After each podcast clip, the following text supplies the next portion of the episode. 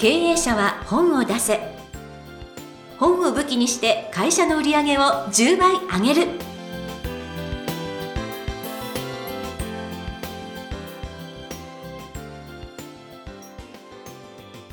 皆さんこんにちは。坂田陽子です。経営者は本を出せ。本を武器にして会社の売り上げを10倍上げる。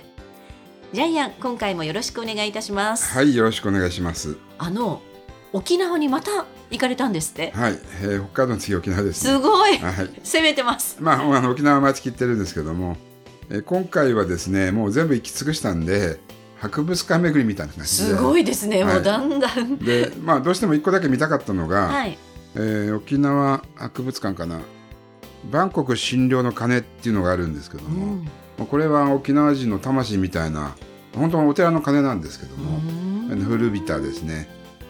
その鐘にですね、碑文が書いてあるんですよ。はい沖縄は、えー、と日本とそして東南アジアの架け橋になるって何百年前に予言みたいな文字が刻まれてるんですよ。でそれはやっぱり沖縄人の魂なのでたくさんの沖縄の人から見に行けって言われたんでうん見に行ってきましたけども確かにね沖縄の今後を予言してましたね。へえー。っとアジアの要石が沖縄なんですけども今後沖縄が日本の物流の中心になるっていうのも全部その鐘に刻まれた碑文に書いてあるんですよ。すごいすごいですよねこれ。昔からやっぱり沖縄って貿易の中心地で中国や韓国台湾そして日本を結ぶ要衝の地だったんでうん。それがまた何百年経って同じことが今起きつつあるっていうのをその鐘を見て、はい、見てきましたね。いやーなんかえ歴史ってすごいですよね。言なんですね歴史ってえ、ね。でそんなのが沖縄にあるんですよやっぱりね。はあそうでこれはやっぱり大事にしてる沖縄人の心意気というか気質というかねはい。ここら辺もやっぱりちゃんと評価したいですよね。いやーなんか今日はいきなり勉強になりました、はい。ありがとうございます、ということで経営者は本を出せ。えー今回もジャイアンよろしくお願いいたします、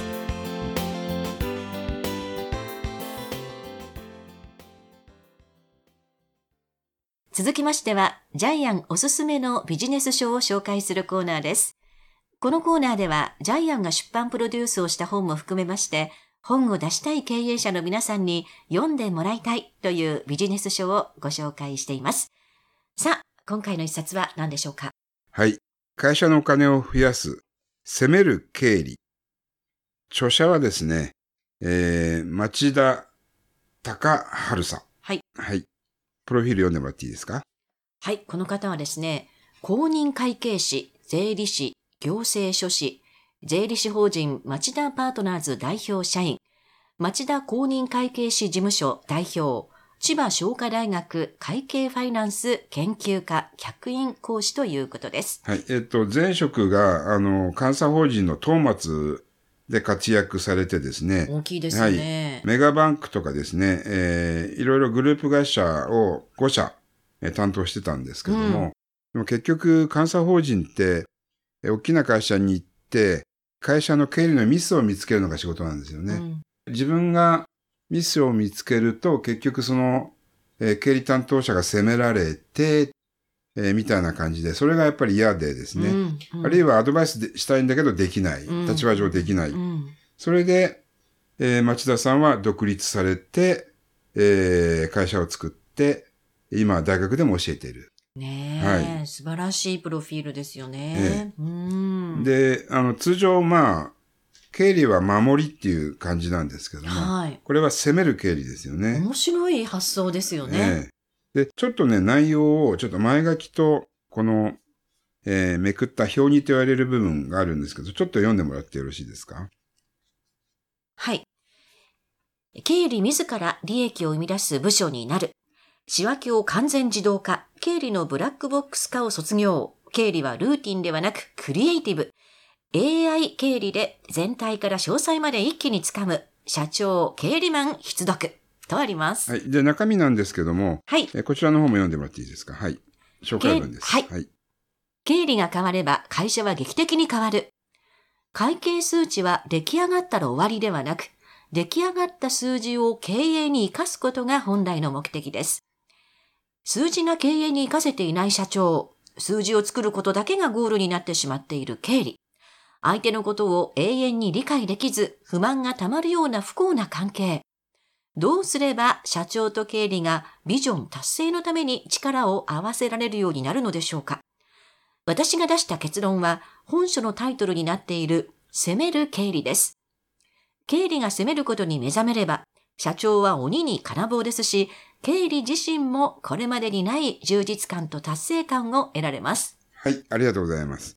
えっ、と、攻める経理なんですけども、えー数字ができて初めて会社は次の手が打てる。はい。えー特に私が面白かったのは、経理は会社の一番細部、えー細かい部分と、そして数字が出ることによって俯瞰できる。はい。この二つの視点を持っているというのが非常に面白かったですね。ね、ミクロとマクロがあるってことですね。いうですね。で、出来上がった数字を今度は経営に生かしていく。うん、本来の目的を発揮できる部署が経理なんだっていうのが新しい考え方ですよね。はい。うんい。や、これは面白いなと思ったのは、攻めるもそうですし、今のミクロ、マクロもそうなんですけれども、なんかその、ものづくり？この数値を作るというのは、はい。数字はものづくりって、ああ、すごい面白い発想だなと。そうですね。普通の会計士さんとか税理士さんはそう思ってないかもしれないですよね。ねえ。で、やっぱり、まあ経営者に警鐘を鳴らしてるんですけど、数字を味方につける重要性、やっぱり今の経営者は分かってないですよね。はい。経理任せにしてるので、まあ、結局この本の中に書いてありますけど、経理部長が30年間不正をやってて分からなかったとかはい。ね。うん。あるいは、経理のことは経理なんで、で全部やりやり方が、同じ経理でもやり方が全部違うんですよね。そうなんですってね。だからその人が休むと会社が回らなくなる。はい。これが経理の実態だし、うん。あと、できませんっていう経理マンは ダメだっていう。そう。あ経理マンはぜ必ずできませんって言うんですよね。はい。これがインポッシブルの本当にできないのか、やりたくないできないなのかがね、うんここで大きく差を分けるってありましたよね。あと、会社の経理は経費削減ってイメージがあるんだけども、あの、やっぱり潰れる会社のほとんどは削ってはいけない経費を削ったから潰れると私は思ってるんですけども、うんうんはい、んそういうことも書いてありますね。はい。うん。あとはなんかその古いソフトを使ってるとかそういうのはなんかやっぱり遅れていってしまうので常にあのアップデートして、はい AI をちゃんと取り入れると違いますよみたいなことも書いてありましたよね。えっと、今まさに、おようこさんが言った、えっと、この本の半分がですね、後半の半分が、その AI 時代に対応した経理のやり方。これありますね。AI と経理の意外な相性みたいな感じであるんですけども、はい。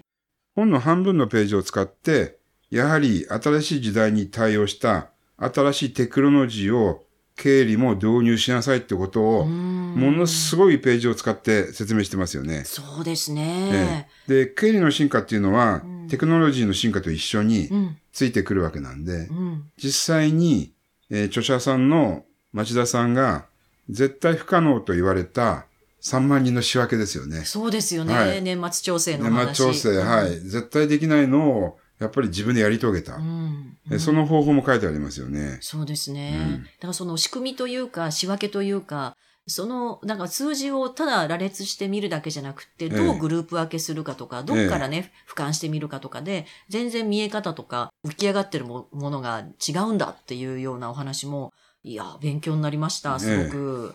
で、うん結局、まあ、会社で社員が辞めると欠員補充するんですけども、うん経理から見たら、効率を上げることで欠員補充しなくてもいい。はい。かなりの、えー人件費削れることも書いてありますようね。ん。で、それを可能にしてるのがやっぱりソフトとかですね、テクノロジーなんで、古いパソコンはダメだ。そう、これね。ガーンみたいな。昔はだって電卓とはい。そろばんでしたからね。はい。なんかあの、鉛筆で記入して、なめなめみたいなね、鉛感じでしたよね。だからそういう経理頼んじゃダメなんですよね、やっぱりね。いやーでも、なんか目から鱗っていうか、こういう本読まないと、あ、なんか今 AI、AI って言われてるけれども、何にどう導入したらいいのかって、あ、ここで、ものすごく紐付けされたなって私は、なんかこう、開眼した思いで、うんどういうところに AI っていうと、なんかアレクサが喋ってくれるかって、そういうことばっかりじゃなくって、やっぱり会社を持ってる方は、こういうところに視点を持っていくって重要だなという、そういう一冊だと思いました。うんあとは、あの、もう個人的に面白かったのは、社長がえー勝手に経費を使うために、例えば IG 持ってね、自分でやってて、結局経費が回ってない会社とかね。そ れで社長がなんか経理に任せず自分でやっちゃうからおかしくなっちゃうとかね。ありましたねね。の多分ね、この本読んだら、やばいと思う社長も結構いるんじゃないですかいね。や、やばいと思う経理も多いと思う。で、経理ってやっぱり常にブラックボックスなんですよね、会社にとってはね。はい。うんで社長はやっちゃいけないんですよね、経理そうはね。なんですよえねー。その時間をやっぱり、えー別な、えー生産性のあることに使わなきゃいけないんですけども。はい。もちろんあの専門的な分野で、社長が見落としがちな3つの数字とか、うん。これ面白かったですね。はい。損益分岐点売上高、キャッシュフロー、時間あたりの付加価値、特に時間あたりの付加価値、えージャイアンは面白かったです。そうですね。はいもう経営者ならではの視点で、えーいらっしゃるとえーいうことなんですが、あの、私、言葉がけという点では、何かを、あの、変えるっていうふうに言うと、経理の方はすごく変えにくいああ、そうので、そうそう。変えないんだと。だけれども、君が必要なんだと。ええ大切なんだ。君にやってもらわないとっていうふうに励ますと、彼らはやってくれるよっていう。で一部だけ変えるんですよね。そうです、そうです。一部だけしか変わらないからっていうと、はいうん皆さんやってくれるんだよっていう、その、なんていうか、ものすごくノウハウ的に書いてくださっていて、あええ、これは面白いな、いいろんなとこに使えるな、なんて思いましたね。はいえー数字は何のために作るのか。はい攻める経理なんですよね。はい。はい。攻めと守りの要が経理なんですけども、あの、ラグビーでフランカーっていう場所、ポジションがあるそうなんですけども、これがまた攻めと守りの要なんで、ちょ。っと経理っていうのは会社の攻めと守りの一番大事なポジショニングだっていうのが、えーこの本でわかりますね。はい。はいという。ことで皆さんぜひ手に取って一読いただきたいと思います。会社のお金を増やす攻める経理、町田隆春さんの一冊ご紹介いたしました。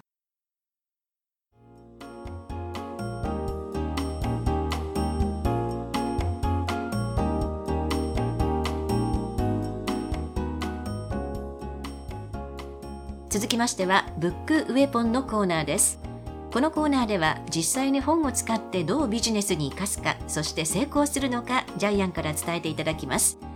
さあ、では今回のテーマよろしくお願いします。数字で会社を守る。会社は数字で攻めていく。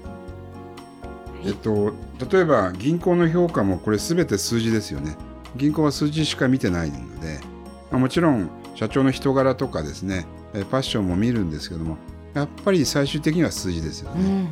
うん、で、数字が分からなければ、守っていいのか攻めていいのかも分からないし、うん、で、多分9割の社長は経理に詳しくないので、えー自分の会社が今どういう状況になるのか、えーまず出発地点が分からないわけですよね。はい、えー数字を決めるってことは私は出発地点を決めてでその未来に対する先手先手を打っていけるそれが会社の数字だと思うんですけども。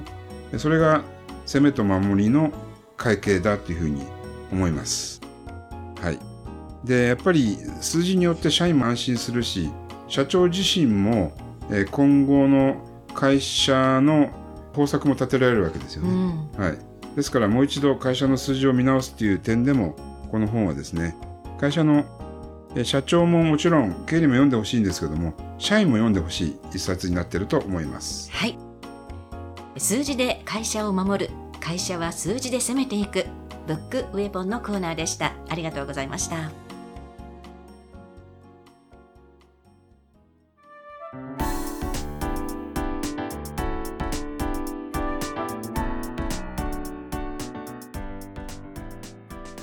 第22回経営者は本を出せいかがだったでしょうかこの番組ではジャイアンへの質問もお待ちしています本を出して売り上げを上げたい方は天才工場のホームページをぜひチェックしてみてください。またこの番組で質問を採用された方には抽選でジャイアンのサイン入りの本をプレゼントいたします。それではジャイアン今週もありがとうございました、はい、ぜひ皆さんも自分の数字を確立して攻めてください。